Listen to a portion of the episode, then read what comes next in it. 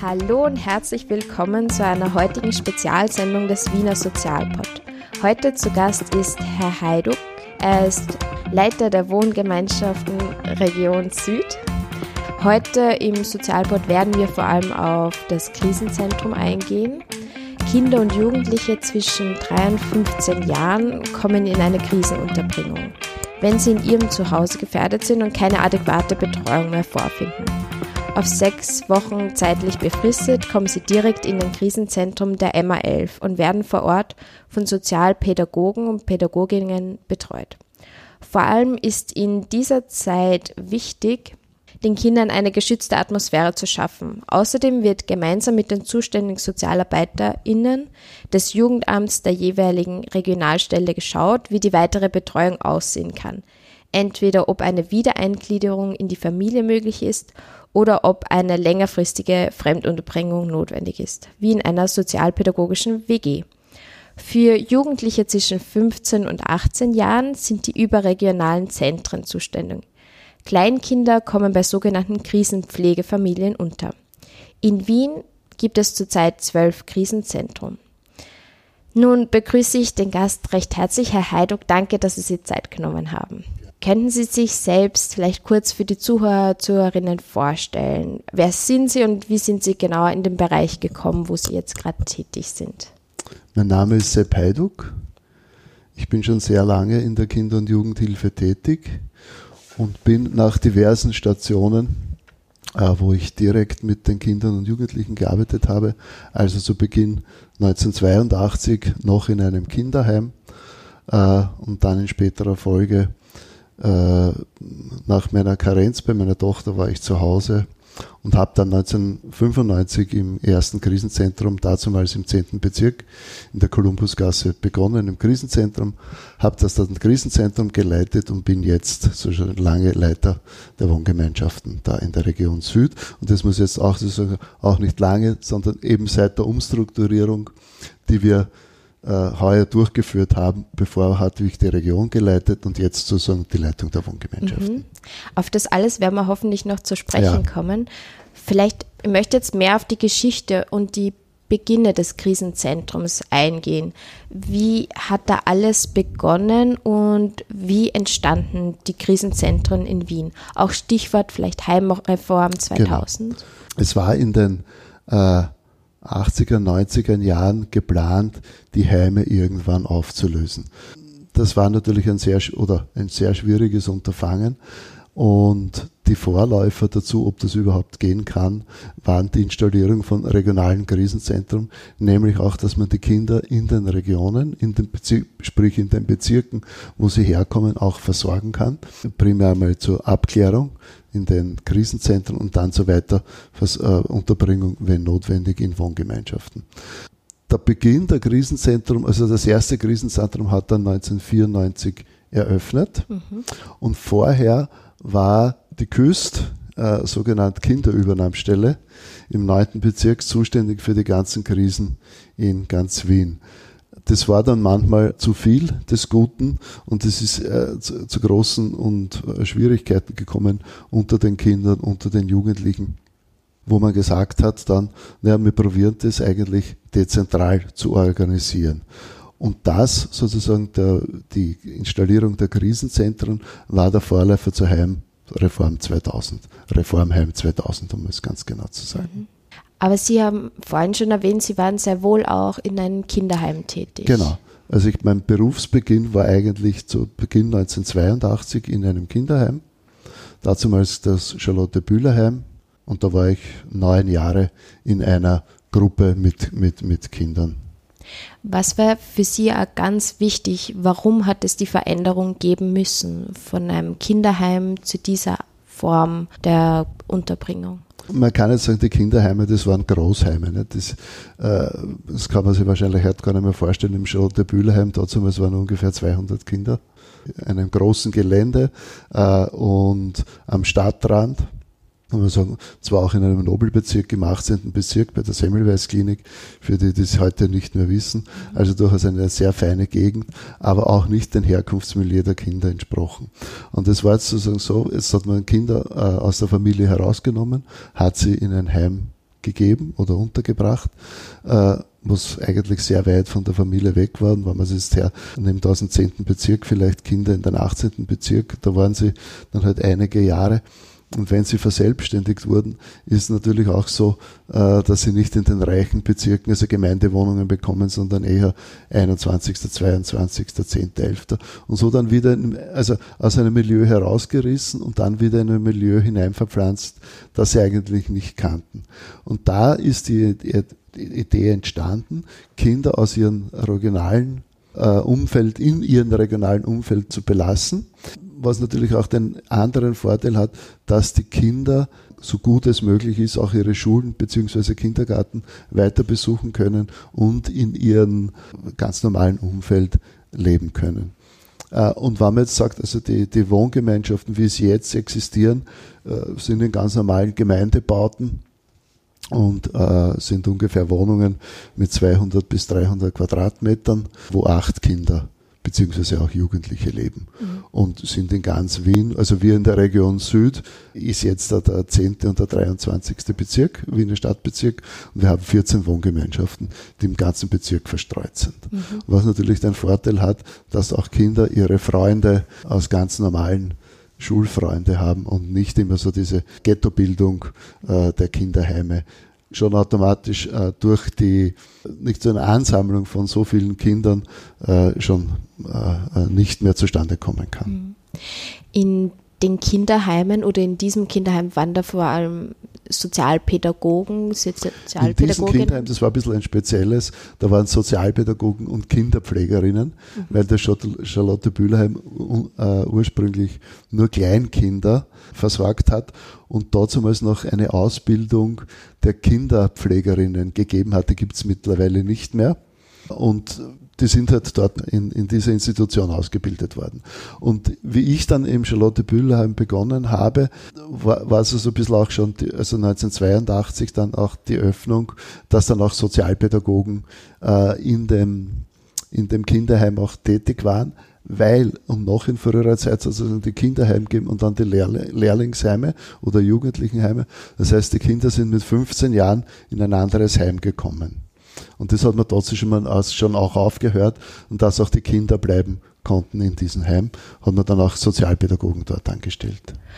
Und können Sie sich noch an den Prozess oder an die Veränderung erinnern? Also es wird ein Kinderheim auf, löst? Oder wie schnell geht sowas? Oder wie funktioniert da die Umstrukturierung? Also ich stelle mir total komplex auch vor. Na, das sind natürlich ein paar Jahre, die das äh, benötigt hat. Und ich, ich sage es einmal so, man kann so sagen, die Initialzündung war so die mit, mit der Installierung des Krisenzentrums in, damals in der Kolumbusgasse 1994 und wie man gesehen hat, irgendwie, dass das ganz gut geht. Das war auch ein, ein Versuchsballon. Nicht? Also so, man hat nicht gewusst, wie das auch geht.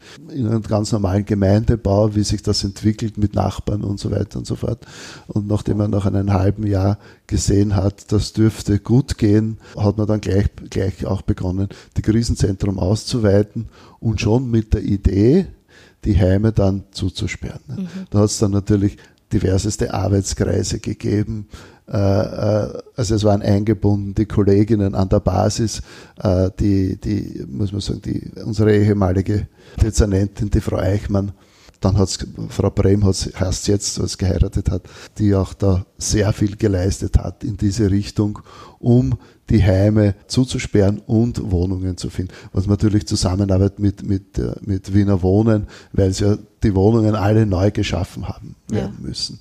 Und es war ja nicht nur das Charlotte Bühlerheim, es hat ja mehrere Großheime gegeben, das Charlotte Bühlerheim, dann hat es die Stadt des Kindes, 14. Bezirk, das Heim Biedermannsdorf, da südlich von Wien. Das waren jetzt, glaube ich, die Großheime, wenn man jetzt, ja, und dann noch ein paar kleinere mhm. Einrichtungen.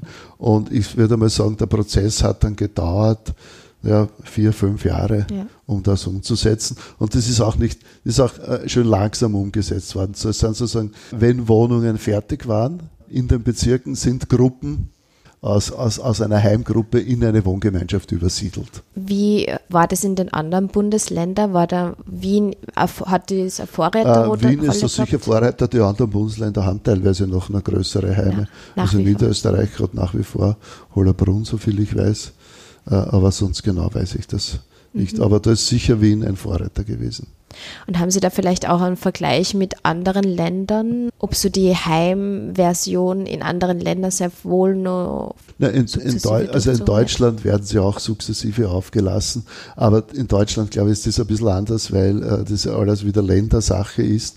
Aber wir waren damals dann einmal in ist auch schon wieder 15 Jahre her, in Berlin, die auch auf Kleingruppen äh, sich spezialisiert haben, weil auch die äh, zur selben Zeit auch gesehen haben, dass so in so Großinstitutionen all, all diese äh, äh, Sachen halt auch passieren können, wie wir sie auch Missbrauchsgeschichten und so.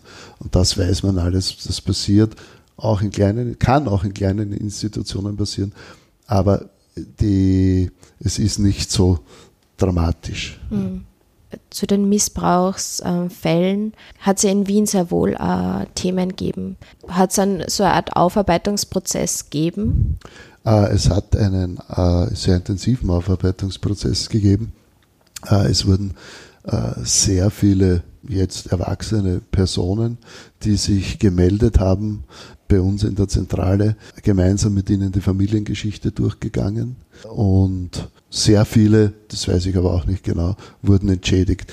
Dazu ist der Stadtrat Oxenitsch hat es dazu über den Weißen Ring die ganze Aufarbeitung, also so ausgelagert, nicht, also so, um es neutral zu machen. Der Weiße Ring ist die Opfer Opfer, Opferschutzorganisation vom, vom Justizministerium, glaube ich. Und es sind sehr viele Personen entschädigt worden, finanziell, und bekommen auch sehr viele Personen äh, Therapie zugesprochen. Ja. Ähm, ich möchte jetzt mehr auf die Gegenwart eingehen, vor allem ja. aufs Krisenzentrum. Und Sie haben vorhin erwähnt schon, es gibt jetzt eine, hat jetzt eine Umstrukturierung gegeben. Vielleicht genau. können Sie darauf ein bisschen eingehen. Das ist jetzt natürlich sehr, ein bisschen, ein bisschen schwierig für Außenstehende zu erklären. In, in, in, der, in der Geschichte in der MA11 gibt es mehrere verschiedene Berufsgruppen. Also die großen die Sozialpädagogik, die Sozialarbeit und die Rechtsvertretung und die Psychologie nicht zu vergessen, aber die Psychologie ist eine etwas kleinere Gruppe an Psychologen. Und die haben so alle so eigene Dezernate gehabt. Und, und man kann so sagen, die sind alle parallel so irgendwie äh, ihre äh, Themen behandelt und ihre neuesten Kreationen entwickelt. Und die Idee in der jetzigen um Umstrukturierungsreform war, die, die einzelnen Berufsgruppen zusammenzuspannen.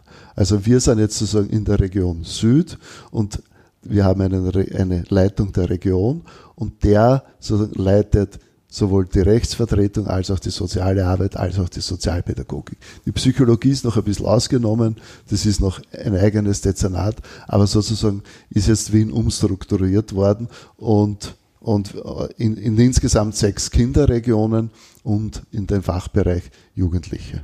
Geografisch geordnet Süd, Ost und so weiter und so fort. Mhm. Was bringt das für Vorteile? Äh, die Vorteile bringen in der direkten Zusammenarbeit zwischen den verschiedensten Berufsgruppen. Sagen, dass die Leitung, äh, alle Mitarbeiter in einer Region unter einer Leitung sind. Bringt es Nachteile? Das kann ich jetzt sozusagen, wir sind gerade noch im, im, im Umstrukturieren. Es ist sehr spannend, wie sich das entwickeln wird. Ich, ich denke mir jetzt immer, ich muss jetzt sagen, ich bin natürlich ein, ein, ein großer Befürworter der Reform.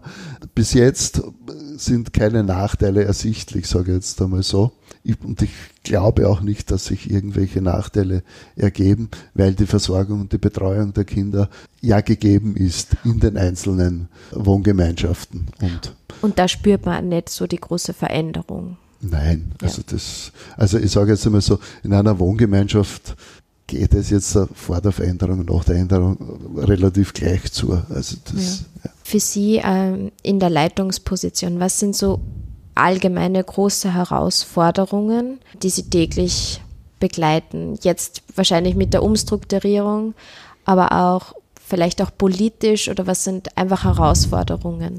Na, für uns sind große Herausforderungen sozusagen die adäquate oder kinderadäquate Plätze zu kreieren und zu bekommen, weil sich doch etwas herausstellt, dass die Betreuung der Kinder ein Stück immer auch schwieriger wird.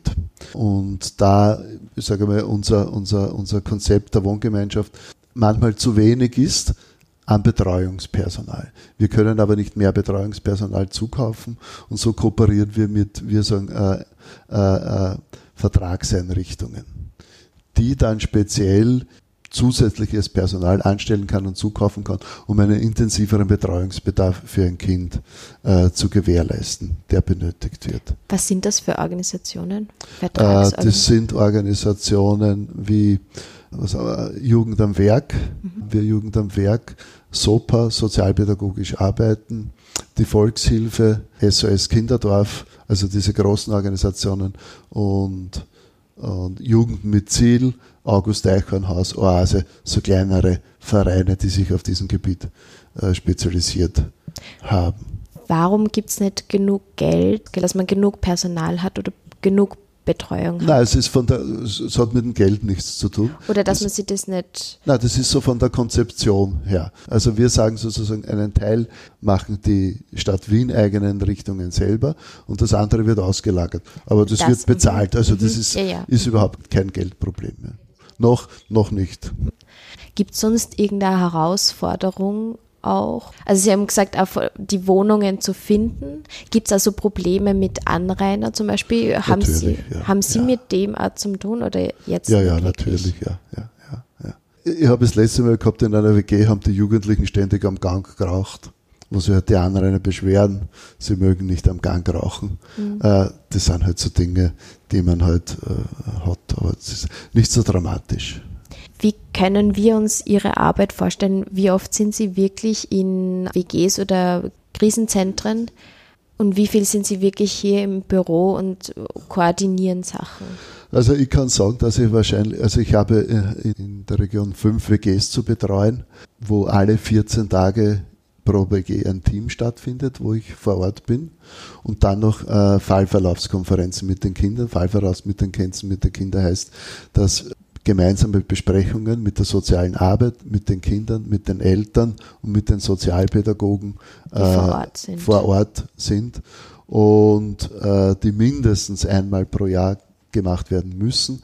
Aber in Anbetracht der Schnelllebigkeit ein Stück auch unserer Zeit, weil sich auch manchmal sehr viele Veränderungen gibt, wahrscheinlich äh, alle halben Jahr ungefähr. Es ganz sinnvoll ist, wenn man mit den Eltern und den Kindern auch spricht und auf den neuesten Stand bringt. Die andere Tätigkeit, meine andere Tätigkeit ist zu administrieren, das heißt Stundenlisten abzurechnen, Nebengebühren abzurechnen, Standesänderung mit der Verwaltung abzusprechen äh, äh, und, und weiterzugeben. Also das, ich würde, aber ich würde sagen, irgendwie diese ganze Verwaltungsarbeit wird so 10, 20 Prozent, wenn, wenn überhaupt, meiner Tätigkeit. Okay. Die meiste Zeit bin ich oder eigentlich bei Besprechungen.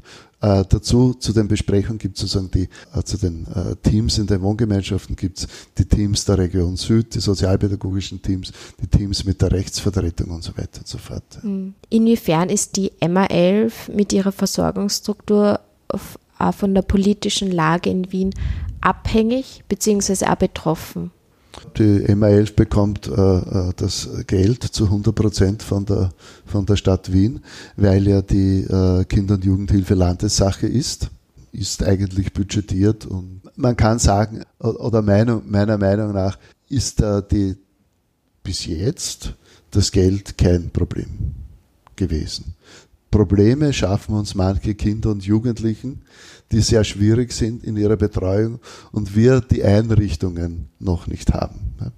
Für ganz spezielle Fälle. Für ganz spezielle Fälle. Und da sind sozusagen wir, nicht nur wir gefordert, sondern auch die Psychiatrie, mit denen wir auch ziemlich intensiv zusammenarbeiten, mhm. mit den beiden Kliniken am Rosenhügel und dem AKH.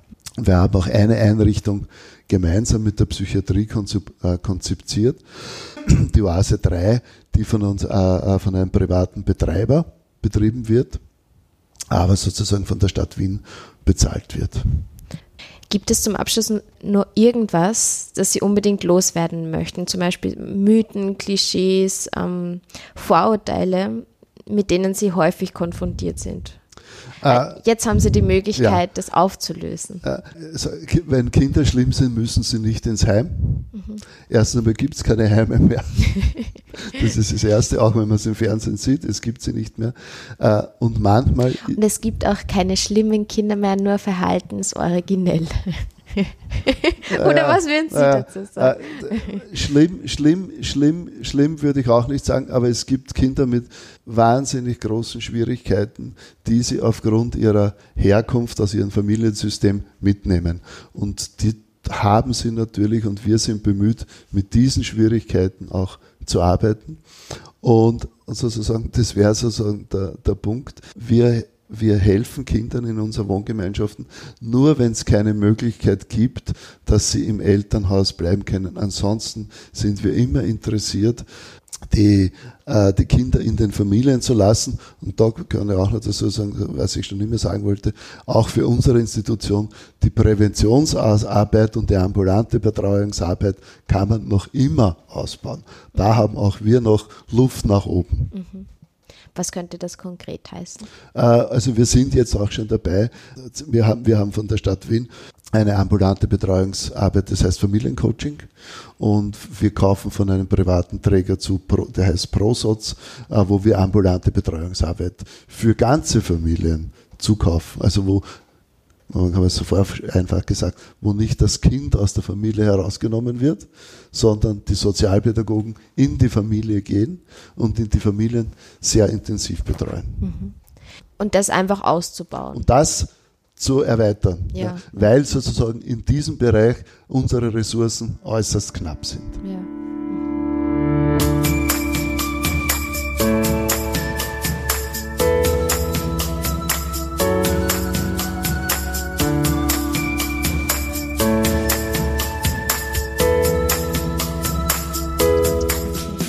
Heiduk, also Sie haben äh, sehr wohl Erfahrung direkt in der Arbeit in einem Krisenzentrum.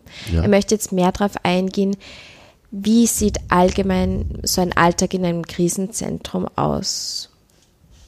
Ja, in einem Krisenzentrum äh, ist ein, oder fangen wir beginnen wir so, ein Krisenzentrum ist konzipiert für acht Kinder, dass maximal acht Kinder Platz haben, von drei bis zur Schulmündigkeit ist ungefähr 14, 15 Jahren. Und diese Krisenzentren, habe ich schon gesagt, sind äh, äh, regional verteilt. Bei uns jetzt in der Region Süd, eins im 10. Bezirk in der Moselgasse und eins im 23. Bezirk in der Röslergasse. So ein Krisenzentrum kann man sich vorstellen, hat ungefähr 300 Quadratmeter mit vier Zimmern, so vier Doppelzimmern für maximal acht Kindern. Es sind vor Ort im Krisenzentrum sind eigentlich täglich die Leit, also täglich ist jetzt gut, äh, äh, aber die Leitung ist vor Ort und zwei Kolleginnen im Tag im Dienst, also ein Hauptdienst, wir nennen es so Hauptdienst und Journaldienst. Mhm.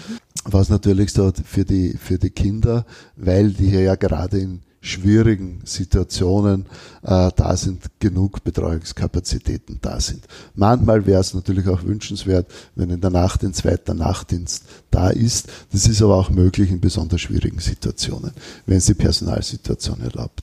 Also man kann sich das wirklich so vorstellen, dass natürlich ein Anruf kommt äh, von der Regionalstelle, die Schule hat uns gerade angerufen, da sind zwei Kinder, die sagen, sie werden von werden vom Vater oder vom Stiefvater oder von irgendwem oder von der Stiefmutter zu Hause geschlagen und wir kommen jetzt mit den Kindern ins Krisenzentrum. Also die Kinder werden zuerst einmal aufgenommen, versorgt, im pflegerischen Bereich mit Essen, alles Mögliche. Äh, und gleichzeitig werden auch die Eltern verständigt die Eltern auch, äh, das ist uns auch ganz wichtig, dass die Eltern auch immer wissen, was passiert, welche Schritte es gesetzt werden. Es kommt dann, wenn möglich, wenn möglich gleich zu einem Erstgespräch. Wenn das nicht möglich ist, dann innerhalb von zwei, drei Tagen sollte es möglich sein, ein Erstgespräch mit der Familie oder mit den Kindern auch äh, zu machen. Wer verständigt die Familie, die Sozialarbeit? Die soziale Arbeit, also das Kolleginnen von, von der Regionalstellen verständigen die Eltern. Mhm. Mit denen sie, muss man sagen, meistens auch schon äh, in Kontakt sind. Also es ist ganz selten, gibt es Familien, die noch nie einen Kontakt zur Regionalstelle gehabt haben. In den meisten Fällen sind die Kinder, die wir in den Krisenzentren betreuen, auch schon ein Stück bekannter. Den, die, also die Kinder, die Familien, den Regionalstellen. Mhm. wie schnell geht es dann wirklich, bis das Kind dann in das Krisenzentrum geht. Ja, das kann, das kann manchmal sein, wenn sie äh, an der Regionalstelle äh, äh sind, innerhalb von einen, eineinhalb Stunden. Hm. Ja, oder manchmal halt zwei, drei Stunden, aber es geht relativ flott. Immer. Ich stelle mir das auch einfach so heikel vor, dass es einfach nicht emotional zu überfordernd ist, wenn dann das Kind auf einmal rausgenommen wird aus der Schule oder irgendwie dann in ein fremdes Wohnhaus. Das ist, das ist auch ganz schwierig. Also für die Kinder ist das ganz schwierig. Das ist keine Frage. Und darum ist es uns ganz wichtig, dass auch genug Personal zur Verfügung stellt, nämlich, dass man sich auch um die Kinder kümmern kann, intensiver kümmern kann, wie wenn die jetzt schon bekannt sind, weil man muss sich vorstellen, es ist alles neu. Ne? Das ist, die Wohnung ist neu, die, die, die Menschen sind neu, äh, äh, da geht man hin, man kennt sie nicht aus. Ja, äh, das ist natürlich eine spät, ganz spezielle Situation für, für die Kinder, ja. die natürlich mit, mit Trauer, mit Wut, also alle, alle möglichen emotionalen Zuständig, äh, äh, Zuständen dann auch dort sind und dann natürlich getröstet werden, auch in den Arm genommen werden. Halt. Ja. Haben die Kinder Ihrer Meinung nach genügend Platz in einem Krisenzentrum? Und das und die zweite Frage, wie gemütlich darf bzw. soll es sein, weil es ja nur vorübergehend ist? Natürlich ist jetzt so die, die, die Ausstattung, die wir bieten in einem Krisenzentrum, eine durchaus bürgerliche, würde ich, würde ich mal meinen. Also es ist alles da an, an materiellen Dingen wie äh, Essen, Betten und so weiter, was vielleicht in, in den anderen Familien so nicht vorhanden ist. Aber äh, die Emotionalität ist natürlich eine professionelle, das muss man natürlich ganz so. Und von der Ausstattung her, von den Krisenzentren, würde ich sagen, so wie sie jetzt ausgestattet sind, passt das ganz gut. Äh, natürlich wäre es sinnvoller, für die Kinder Einzelzimmer zu haben. Nämlich auch um Rückzugsräume und wenn man schon in schwierigen Situationen ist, äh, dann mit einem anderen Kind sozusagen auch noch wiederum eine neue Form der Kommunikation und des Zusammenlebens zu finden, ist dann nochmal doppelt so schwierig. Also das würde ich befürworten. Und sonst, also, und das muss ich auch sagen, also dass alle, alle Kinder, die wir gehabt haben, auch wenn sich bei uns ein größerer Luxus ist als zu Hause, es wird keins da bleiben, was irgendwie eh ganz gut ist. Ja. Weil eben, wie gesagt, alle, und das muss man auch sagen, alle Kinder wollen, wenn es möglich ist, zu ihren Eltern. Und da versuchen wir das Möglichste zu tun. Wenn es nicht möglich ist, dann kommen unsere Wohngemeinschaften ins Spiel. Mhm. Sechs Wochen ist so die durchschnittliche Aufenthaltsdauer, sind es in der Realität auch tatsächlich sechs Wochen oder ist es zumeist länger?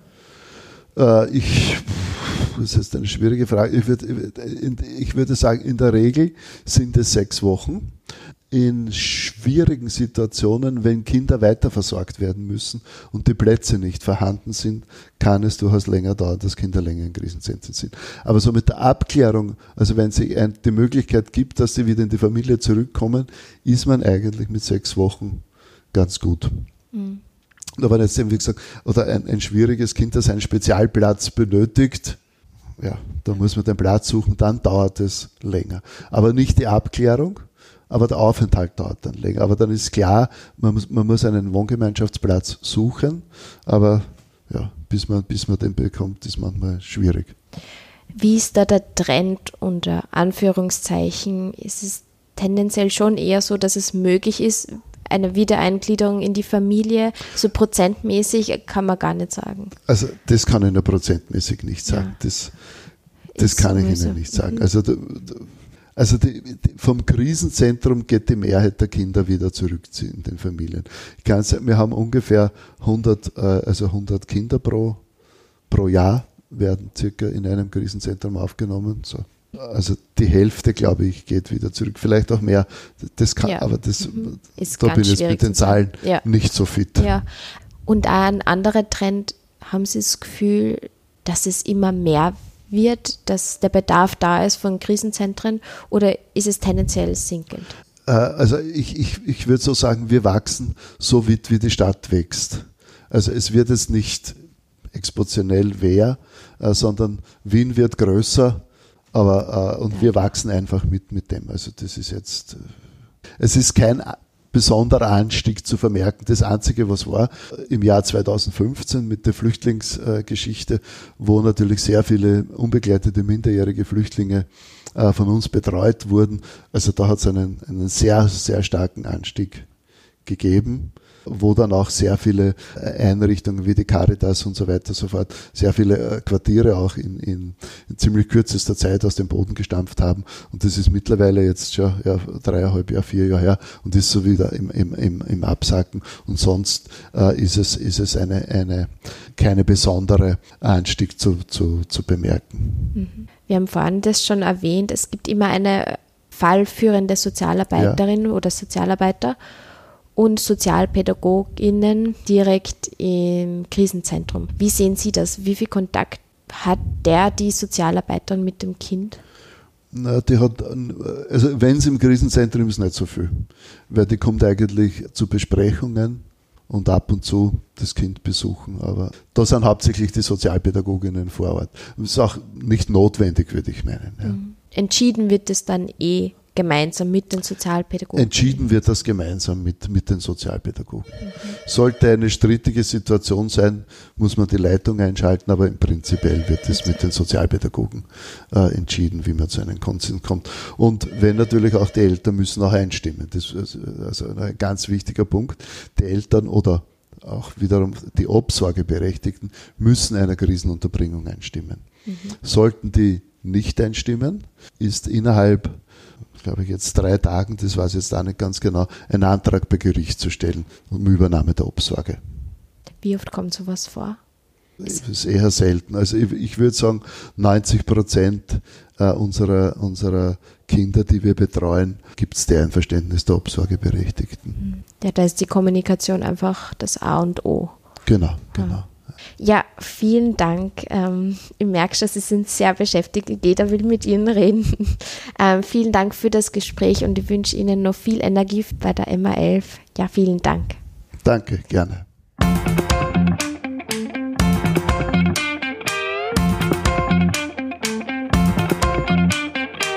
Das war also die Folge mit Herrn Heiduck, dem Leiter der Wohngemeinschaften Region Süd. Erwähnte Namen und Links werde ich gesammelt in einem Artikel, wie gewohnt, auf die Wiener Sozialport Homepage stellen und so auch alle Infos zu der Folge. Wenn euch generell die Idee hinter dem sozialen Podcast-Projekt gefällt, freue mich recht drüber, wenn ihr davon weitererzählt, mir eine Nachricht auf Instagram hinterlasst, mir ein Briefchen schickt oder auch eine Mail. Weitere Ideenvorschläge ja, und auch konstruktive Kritik ist natürlich auch immer, immer erwünscht. Mein Ziel ist es ja, den Podcast immer mehr zu verbessern, spannender und hilfreicher zu gestalten. Und das gelingt mir vor allem mit der Hilfe von der lieben Zuhörerschaft. Also dir. Ja, so, ich wünsche dir noch ein wunderschönes Tagal, einen guten Morgen oder eine gute Nacht, je nachdem, wann du deinen Podcast gerade hörst. Jupp. Alles Liebe, deine Maria vom Wiener Sozialpod.